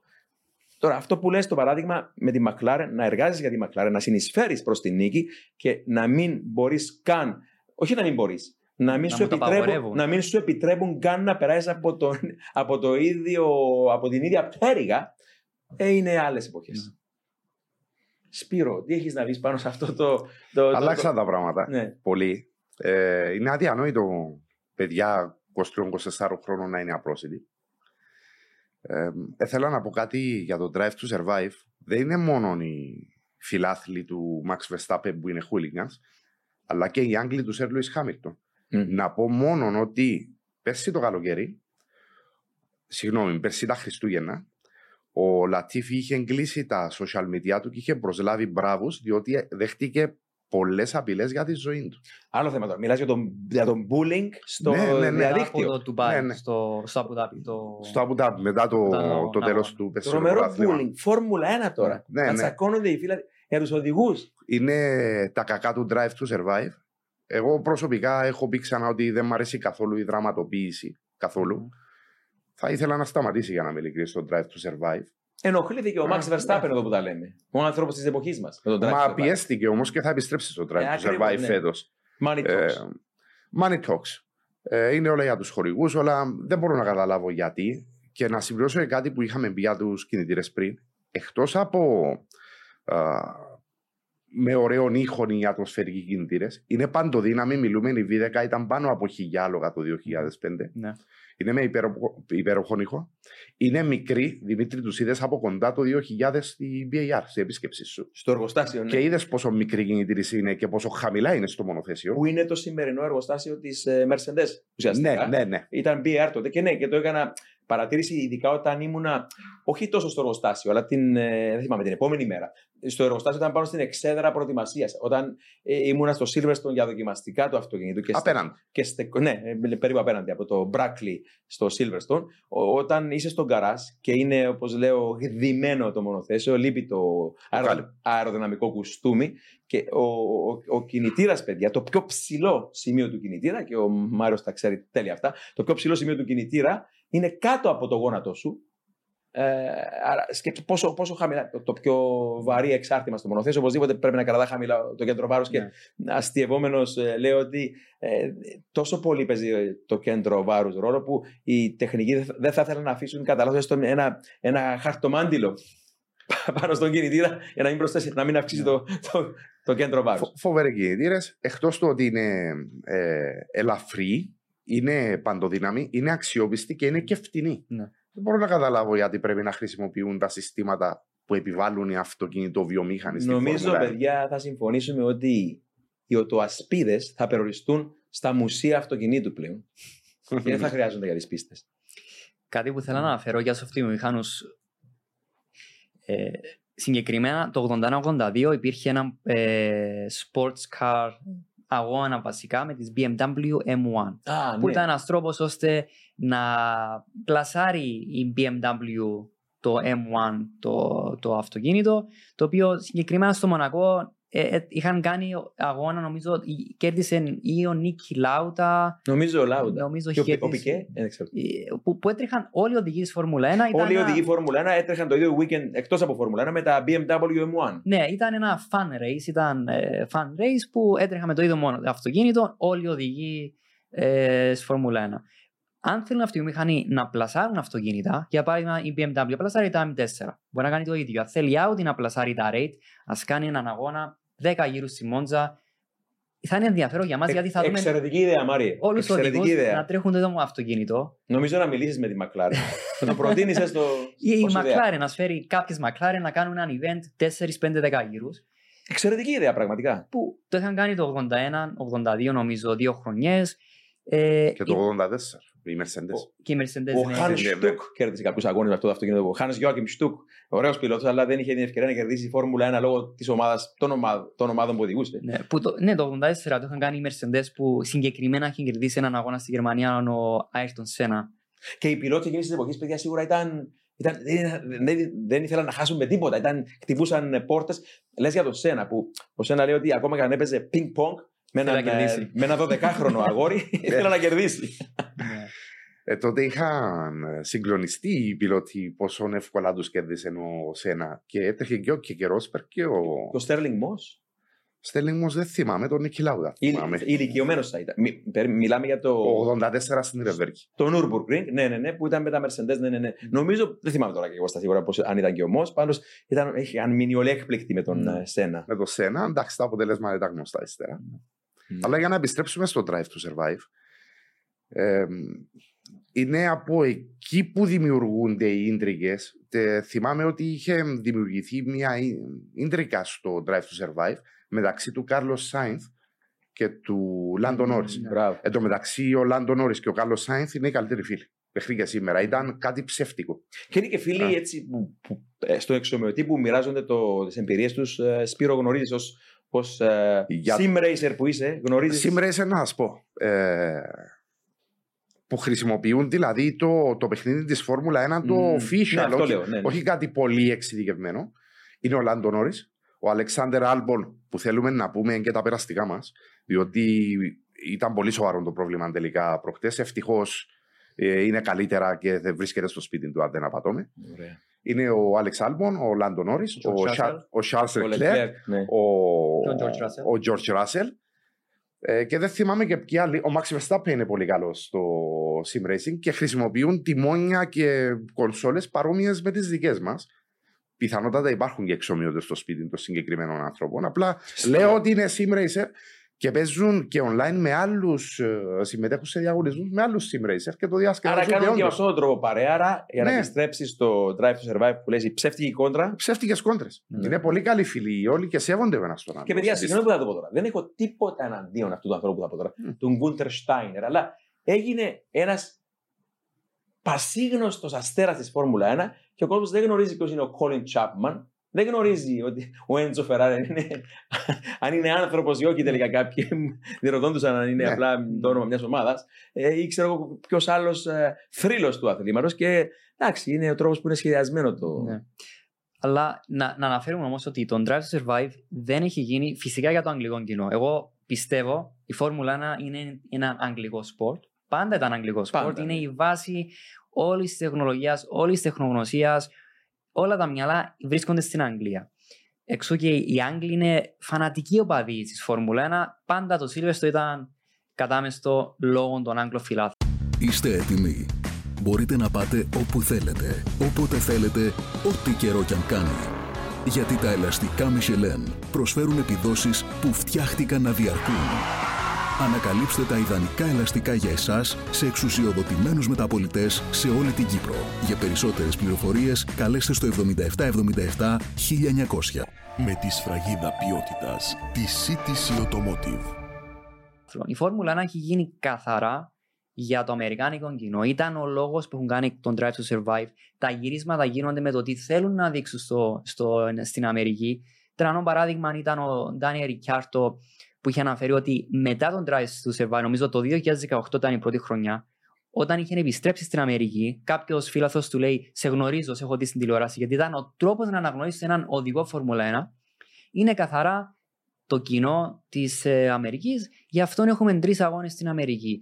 Δεν έχει γίνει ο Drive to Survive για τους γνήσιους φιλάθλους, έχει γίνει για Αμερικάνικο κοινό και για να μπορεί να πάρει τους νεαρούς φιλάθλους. Ω εδώ όμως, όλα καλά. Όπως είπες προηγουμένως, Μαρία, θέλουμε και νέο κόσμο. Ε, θέλουμε να μάθει ο κόσμος τη Φόρμουλα 1. Αλλά ο τρόπος που την προβάλλουν, και θα μιλήσω και για πίστες εδώ τώρα, για παράδειγμα, θέλουν να πάρουν τον κόσμο σε πίστες. Για παράδειγμα, στην Αμερική να αυξηθούν τα Grand Prix, εκεί που υπάρχει αυτή η αφρόκρεμα των, ε, των διάσημων τέλος πάντων που μπορούν να έρθουν σε ένα, σε ένα Grand Prix, όπως καλή ή κακή ώρα στο Μαϊάμι, που είδαμε φέτος.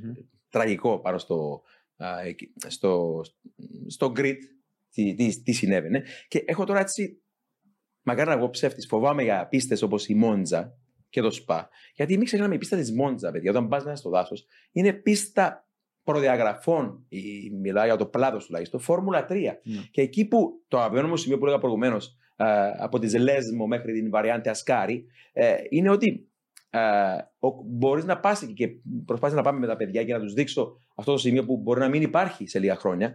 Εκεί που έρχεσαι σε ένα σημείο κοντά στη γέφυρα που γυρίζει ο σειρμαριανό φράχτης και σχεδόν εφάπτεται με τη γέφυρα που περνούν κάτω από τα αυτοκίνητα με 350 χιλιόμετρα την ώρα Είναι και είσαι πολύ κοντά στα αυτοκίνητα. Και φοβάμαι τώρα με αυτό που έγινε στη Μόντζα, 337.000 οπαδοί για τρεις μέρες, να μην α, υπάρχουν δύο επιλογές. Είτε που θα ρίξουν κάτω κάμποσα δέντρα που δεν θα αφήσουν οι Ιταλοί οικολόγοι, μάλλον να γίνει αυτό. Ευτυχώς δεν θα αφήσουν. Και αν το κάνουν όμως για να βάλουν κερκίδες, Μμμ. θα πάει ο κόσμος 30 μέτρα μακριά πλέον και δεν θα απολαμβάνει αυτό που απολαμβάναμε κάποτε στην ε, Μόντζα. Αλλά η πιο εύκολη λύση, παιδιά, είναι να πούν φέρω με αυτό, όλο αυτό το συνοστισμό που δεν μπορεί να εξυπηρετηθεί ο κόσμος στην πίστα, να βγάλουμε τη Μόντζα από το καλεντάρι, να πάμε σε μια πίστα, ακόμα μια πίστα στην Αμερική, όπου είναι κοντά σε μια μεγαλούπολη και μπορεί να πάει ο κόσμος που βλέπει τη φόρμα από τον Drive to Survive. Και ποιος νοιάζεται τώρα για την Μόντζα, 100 χρόνια ιστορίας, δεν βαριέστε, ρε αδερφέ. Έχουμε ανάγκη τις παλιές πίστες. Τη Μόντζα οπωσδήποτε και το ΣΠΑ, διότι αν βγουν αυτές οι δύο πίστες από το πρόγραμμα, δεν ξέρω αν υπάρχει λόγος ύπαρξης πλέον. Και Σπύρο είναι ο λόγος που πας πέρα από την ατμόσφαιρα των τυφώζει ή για παράδειγμα στο ΣΠΑ που δεν υπάρχουν τυφώζει, είναι αυτή η ιστορία. Στη Μόντζα, για παράδειγμα, νιώθεις χωρίς να υπερβάλλω τα φαντάσματα Ναι, να σε ακολουθούν. Α, ό- ό- Όταν ξέρεις ιστορία, εδώ σκοτώθηκε ο τάδε, εδώ κέρδισε ο τάδε και περπαρά μέσα σε εκείνο το δάσος και, και γνωρίζεις πράγματα. Και π- πρέπει να γνωρίζεις, πρέπει να διαβάζεις, πρέπει να ξέρεις 5, 10, 20 πράγματα, να μην σταματάς να μαθαίνεις. Κάθε μέρα μαθαίνουμε ιστορίες όμορφες και περπαρά σε αυτούς τους τόπους που γράφτηκαν ιστορίες, ή γράφτηκε ιστορία από τη δεκαετία του 20 και στις δύο πίστες, 100 χρόνια, και λες δέος. Ναι, αλλά το τι γίνεται τώρα είναι η, η μεγάλη διαφορά τι γινόταν όταν είχαμε Bernie Ecclestone στο Max Mosley με το τι έχουμε τώρα στη Φόρμουλα 1. Η θεωρία του Bernie Ecclestone, εκτός ότι ήταν ενάντια των Twitter, συγκεκριμένα όταν είχε βγει το Twitter, ο Bernie Ecclestone λέει ότι δεν χρειάζομαι το Twitter γιατί δεν θέλω νεαρό κοινό, δεν τους έχω ανάγκη στη Φόρμουλα 1. Αλλά αυτό που έχουν Μαρία, συγγνώμη, πα- μικρή παραθέση. Τον σκεφτόμουν συνέχεια τον παίρνει στη Μόντζα και πόσο σωστός ήταν Ναι. και πόσο πάντα που γνωρίζεις καλά ότι ένα από τα χαρίσματα του ήταν σκεφτόταν 10 χρόνια μπροστά. Ακριβώς, ακριβώς. 10 χρόνια μπροστά. Ακριβώς. Λείπει. Λείπει πολύ ο Μπέρνι Έκλειστο.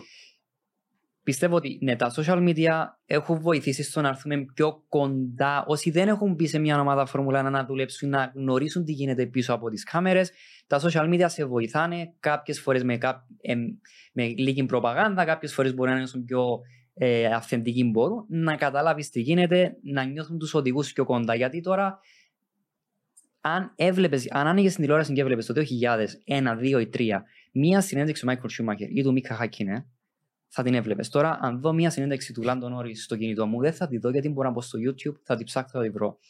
Άρα έχουμε χάσει αυτό, έχει χάσει αυτό το, ε, το prestige, το άθλημα. Και Αλλά- το uniqueness, δηλαδή το το, να είσαι uniqueness, παντού ασταμάτητα, ε, χάνεσαι. Δηλαδή, παλιά, εντάξει, οκ, μην πάμε τόσο πίσω, αλλά έστω τότε μας ήταν να πάρεις τη βίβλο, ένα περιοδικό όπως το 4 στο Χ, όπως το Autosport το αγγλικό, για να διαβάσεις Ναι. μια συνέντευξη αυτού του ανθρώπου που αντίκριζε στις πίστες και ως εκεί θα έπαιρνες κάτι καλό όμως. Θα έπαιρνες κάτι το οποίο ήταν γραμμένο στο περιοδικό και δεν μπορούσε, η λογοκρισία δεν άφηνε πράγματα. Ε, ξέρω από πρώτο χέρι, για παράδειγμα, όταν πήρα συνέντευξη τον Jacques Villeneuve 2001 στην Ελβετία, όχι μία, δύο κοπέλες ηχογραφούσαν την συνέντευξη που μου έδινε, έτσι ώστε εάν ο Δημήτρης έγραφε για παράδειγμα ότι ο, ο Jacques Villeneuve είπε ότι ο Μάικολ Σούμακερ είναι ξέρω εγώ τι, αμέσως θα με εντόπιζαν. Αυτός ο δημοσιογράφος το έγραψε. Σε διαψεύδουμε, κύριε, δεν είπε τέτοιο πράγμα ο Ζακ, το έχουμε ηχογρα- ηχογραφημένο.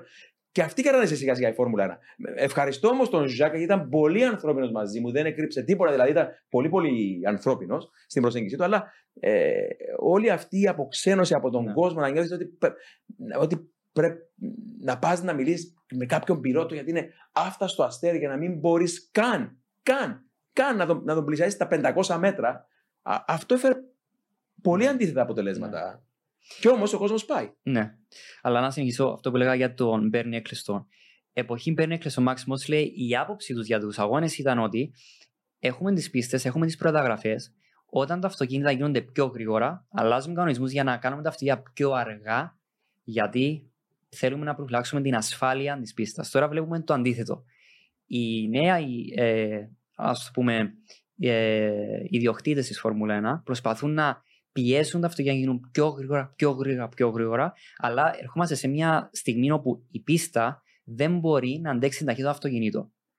Η θεωρία του Μπένικλος ήταν ότι είναι πιο φθηνό οικονομικό να πιέσει τις ομάδες να βάλουν μια λιγότερη ταχύτητα, να είναι πιο αργές, παρά να αναγκάσω τις πίστες να εξελιχθούν λόγω ασφάλειας για να μπορούν να αντέξουν τα αυτοκίνητα. Δηλαδή, με τους κανονισμούς που έχουμε, δύσκολο θα είναι να έρθουν σε πίστες όπως στη Μόντζα να του αναγκάσουν να κάνουν τα λεγόμενα ρανοφέρειας. Έχουμε δει την παραπολίκα να υπάρχει μια ασφαλσόστρωση που έχει χάσει την έγκλη της παραπολικά. Το αποτέλεσμα θα είναι πίστες οι οποίες έχουν ε, πρόσφατα σχεδιαστεί, όπως για παράδειγμα το ανιαροδρόμιο του Αμπουδάπη, να είναι οι μόνες πίστες που μπορούν να, να έχουν αγώνες Φόρμουλα 1 λόγω της ασφάλειας, λόγω των τεράστιων ρανοφέρειας. Με αποτέλεσμα αυθεντικές πίστες όπως η Μόντζα, θα ήταν κρίμα μετά από κάποια χρόνια να εξελιχθεί τόσο πολύ η Φόρμουλα 1, να γίνουν τόσο γρήγορα τα αυτοκίνητα, που για να κρατήσουμε αυτή την τεχνολογία θα πρέπει πλέον να διώχνουμε την ιστορία του αθλήματος, ε, την ιστορία της Φόρμουλα 1, που κατά εμένα πίστες όπως το Spa, το Silverstone, η Μόντζα, είναι ο λόγος που άτομα τα οποία ε, αρκετοί από εμάς έχουμε αγαπήσει το άθλημα και πιστεύω ότι είναι, είναι όλη η ιστορία, είναι, ε, είναι το ότι μας έχει απομείνει η Φόρμουλα 1 από τα παγιά τα χρόνια. Είναι αυτές οι πίστες. Σκεφτόμουν και με την επίσκεψη που κάναμε πρόσφατα στο Μαρανέλο και στο Φιωράνο ότι τι ωραίο παιδιά ήταν που παλιά μπορούσε η Ferrari, έβ- έβγαζε τα αυτοκίνητα από το προστάσιο της, πήγαινε απέναντι και δοκίμαζε τα μονοθέτα της Φόρμουλα 1 στο Φιωράνο. Και τώρα βεβαίως απαγορεύεται λόγω του ότι δεν, δεν μπορεί να κάνει παρασκηνιακά δοκιμαστικά εκτός από τον χειμώνα βεβαίως. Άρα δεν μπορεί μέσα, μέσα τη σεζόν ε, να κάνει αυτά τα δοκιμαστικά. Και μιας και μιλάμε για, για εκείνο το, το ταξίδι που είχαμε κάνει πρόσφατα στο, στο Μαρανέλο, να πω επίσης ότι στο μουσείο εκεί του Έντζο Φεράρι ε, με εντυπωσίασε που έχουν κυρίως παλιά τρόπαια του Μίλε Μίλια, για παράδειγμα, τα βλέπεις και ανατριχιάζεις. Και βεβαίως υπάρχουν φωτογραφίες όλων των πρωταθλητών με τα μινιατούρε αυτοκινητάκια από καρό τα δικά τους και υπάρχουν κρά- τα κράνη τους και ρώτησα εκεί στο Μαρανέλο και μου είπαν ότι αν είναι αυθεντικά και μου είπαν κάποια είναι αυθεντικά. Ρώτησα ποια είναι αυθεντικά και δεν μπόρεσαν να μου δώσουν απάντηση. Δηλαδή υπάρχει το μπλε κράνος του, Αλμπέρ, του Αλμπέρτο Ασκάρη, του πρώτου πρωταθλητής Φεράρι, το 52-53. Ε, δεν ξέρω αν ήταν αληθινό. Κάποια όμως φαινόντουσαν έτσι ε, να τα πω μπαρουδοκαπνισμένα ε, που ίσως να ήταν χρησιμοποιημένα από τα, τα leather που κούμποναν από κάτω. Ε, το άλλο με το Φιωράνο, την πίστα που έρχεται στο μυαλό βεβαίως είναι εκείνος ο φοβερός ε, τεχνικός σχεδιαστής της Ferrari, ο Μάουρο Φοργκιέρη, ο Ιταλός παιδιά, ο οποίος αν όχι ο τελευταίος, ένας από τους τελευταίους ανθρώπους που σχεδίασε ολόκληρο τον κινητήρα και ολόκληρο το μονοθέσιο, σχεδόν κάθε βίδα. Αν είναι δυνατόν, ένας άνθρωπος από μόνος του, μιλάμε για τα, τα μονοθέσια που πήραν το πρωτάθλημα πιλότων το 75 και 77 με τον ε, Νίκη Λάουτα, η Ferrari 312 T, T3, αρχικά το T βεβαίω είναι για το Transverse Gearbox που είχαν τότε και ο Φοργκιέρη είδαμε εκεί στο, στο Φιωράνο και την, ε, την βίλα που έμενε ο Έντζο Φεράρι με τα κόκκινα παράθυρα ε, και ανατριχιάζεις πραγματικά και ο Μάρο Φοργκιέρη συχνά έλεγε ότι για να ανεβάσω τη θερμοκρασία στο πιλωτήριο ενός νεοφερμένου πιλότου που θα δοκίμαζε πρώτη φορά το μονοθέσιο στο Φιωράνο, ε, του έλεγα: Βλέπεις εκείνο τον άντρα κάτω, κάτω από εκείνο το δέντρο; Αυτός είναι ο κύριος Έντζο Φεράρι. και από μόνος του οδηγός σίγουρα ένιωθε σίγουρα ε, ανατριχίλα. Αλλά να πω κάτι τελευταίο για, το, για την ε, έπαυλε εκείνη τη βίλα που έμενε ο Έντζο Φεράρι ε, στην πίστα του Φιωράνο, όποτε πήγαινε στην πίστα του Φιωράνο. Ε, Βεβαίως ήταν ανοιχτή για οποιονδήποτε ειδικά στα μεταγενέστερα χρόνια, σε οποιοδήποτε πιλότο της ομάδας να πάει να μείνει. Και σίγουρα ο Μάικλ Σούμαγερ διέμενε για ένα διάστημα, νομίζω, στο δεύτερο όροφο, ε, σε εκείνη την ε, βίλα μέσα στην πίστα. Μάλιστα, ο Μάικλ Σούμαγερ πρότεινε να επεκτείνουν και την ευθεία τερματισμού, νομίζω, ή, ή τουλάχιστον όχι την τερματισμού, ψέματα. Την, την, την, πιο μεγάλη ευθεία του Φιωράνο πρότεινε να τη μεγαλώσουν κάποια μέτρα. Πόση δύναμη είχε αυτός ο άνθρωπος με τη Ferrari. Και να πούμε εδώ ότι διέμενε εκεί ο Μάικλ Σούμαγερ αρκετά χρόνια, εκείνη τη βίλα. Και κάτι που δεν θα ξεχάσω ποτέ είναι ότι ε, πρότειναν το ίδιο και στον Ρούμπενς Μπαρικέλο και δοκίμασε να το κάνει και λέει ο Ρούμπενς δεν μπορούσε να μείνω εκεί, λέει, γιατί ένιωθε έντονη την παρουσία ενός πνεύματος. Δηλαδή, μπορεί να είναι στο μυαλό, παιδιά, αλλά ο Έντζο Φεράρι, και να τελειώσω για τον Έντζο Φεράρι και για το θέμα Grand Prix Ιταλίας και Έντζο Φεράρι, να πω ότι ε, ρώτησαν κάποτε τον Μάουρο Φορκιέρη, του λέει, Σου λείπει ο Έντζο Φεράρι. Και τους λέει, Όχι, δεν μου λείπει. Πιστεύω πως είναι ακόμα ζωντανός. Και είναι αυτό που σίγουρα νιώθουν όλοι που εργάζονται ακόμα για την ε, Ferrari και κάτι που νιώθουν νομίζω και όσοι τυφώζοι γνωρίζουν ιστορία. Βεβαίως οι Ιταλοί ασχολούνται με την ιστορία και την νιώθουν. Το βλέπεις πάνω στην κερκίδα. Λοιπόν, αυτά για η Ιταλική πλευρά του πράγματος. Παιδιά, κατευθυνόμαστε επόμενο Grand Prix προς Σιγκαπούρη.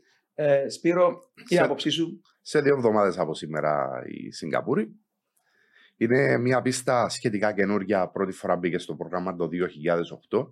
Είχαμε και το σκάνδαλο με το ατύχημα του Νέλσον Μπικέ που έφερε την νίκη στο Φερνάντο Αλόνσο τότε και απαγόρευσε και για τον ε, Φλάβιο Μπριατόρε την οποιαδήποτε εμπλοκή του στο σπορ λόγω του ότι ήταν ανεμειγμένος τότε στο σκάνδαλο. Είναι μια πίστα η οποία είναι μέσα στην πόλη της Σιγκαπούρης. Υπό το φως των προβολέων ο πρώτος νυχτερινός αγώνας που ήταν στη Φόρμουλα 1. Είναι μια πίστα που με πάρα πολλές ανομαλίες που επέβαλε σε εισαγωγικά το επέβαλε στις ομάδες να βρουν επιγονατίδες για τους πιλότους λόγω των κραδασμών, χτυπούσαν τα πόδια τους στο ο cockpit. Χρειάζεται πάρα πολύ εγκατόθηση. Είναι ζέστη, είναι υπερβολική υγρασία. Συνήθως έχουμε και safety car. Προσφέρει συνήθως πολύ ενδιαφέρον αγώνες. Για να δούμε, η Ferrari ίσως έχει ένα πλεονέκτημα λόγω του ότι παράγει περισσότερη εγκατόθηση από τη Red Bull. Αλλά επειδή είναι Φόρμουλα 1, όλα είναι ανοιχτά, θα δούμε. Μαρία, Σιγκαπούρη. Ναι, μια ίσως η τρίτη πιο αργή πίστα στο πρωτάθλημα ε, μετά την ε, Ουγγαρία και το Μονακό.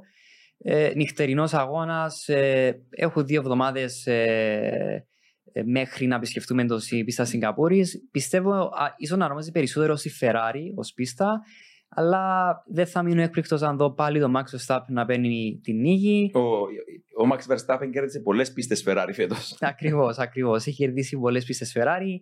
Ε, εγώ βλέπω τη Σιγκαπούρη ως η τελευταία πίστα από όσες έχουν παρα- απομείνει μέχρι το τέλος του πρωταθλήματος που μπορεί ίσως να έχει το πάνω χέρι η Ferrari. Ε, αλλά δεν θα μείνω έκπληκτος να δούμε πάλι ότι τον ε, Max Verstappen να παίρνει την νίκη στη Σιγκαπούρη. Από θέμα πρωταθλήματος, είτε κερδίσει η Ferrari, είτε δεν κερδίσει, δεν πιστεύω να αλλάξουν πολλά στο πρωτάθλημα. Γιατί όπως είπα, εγώ πιστεύω ότι η Suzuka ίσως να είναι ο αγώνας που θα πάρει το δεύτερο πρωτάθλημα ο Max Verstappen. Αλλά πάλι η Ferrari κάνουν το πρωτάθλημα της αξιοπρέπειάς τους. Άρα η Ferrari πρέπει να δείξουν καλύτερο σε αυτό.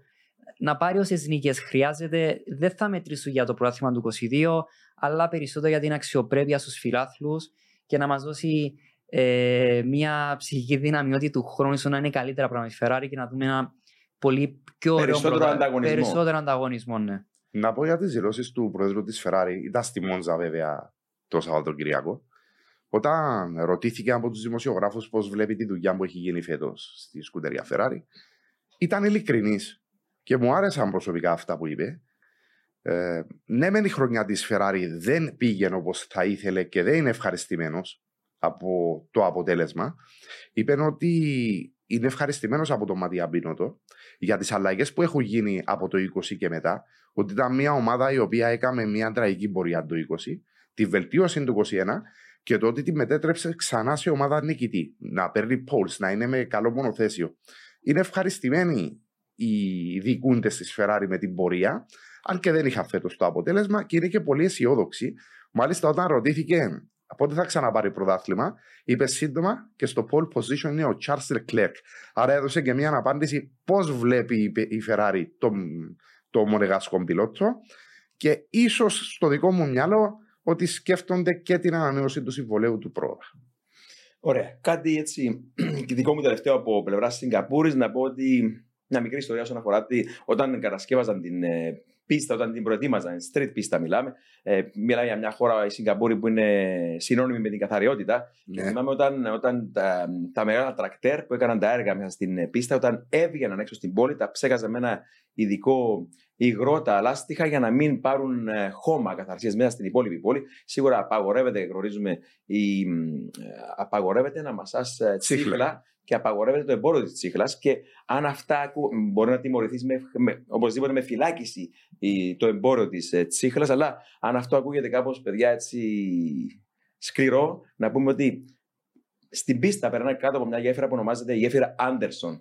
Και έχω ψάξει μια ωραία ιστορία εκεί, όσοι δεν την γνωρίζουν. Ε, στον ε, δεύτερο παγκόσμιο πόλεμο, οι εισβολείς, οι Ιάπωνες, οι Ιάπωνες εισβολείς στη Σιγκαπούρη ε, συνήθιζαν τους ε, παράνομους να τους κόβουν το κεφάλι και να τα κρεμάνε πάνω σε εκείνη τη γέφυρα.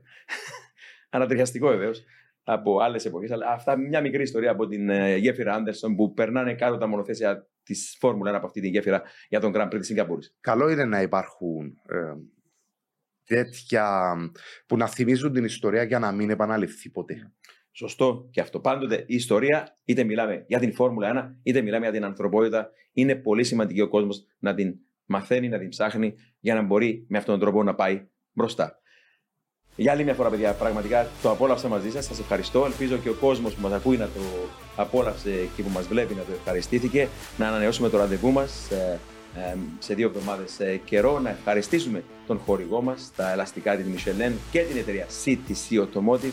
Μέχρι την επόμενη φορά, οδηγείτε όλοι με ασφάλεια.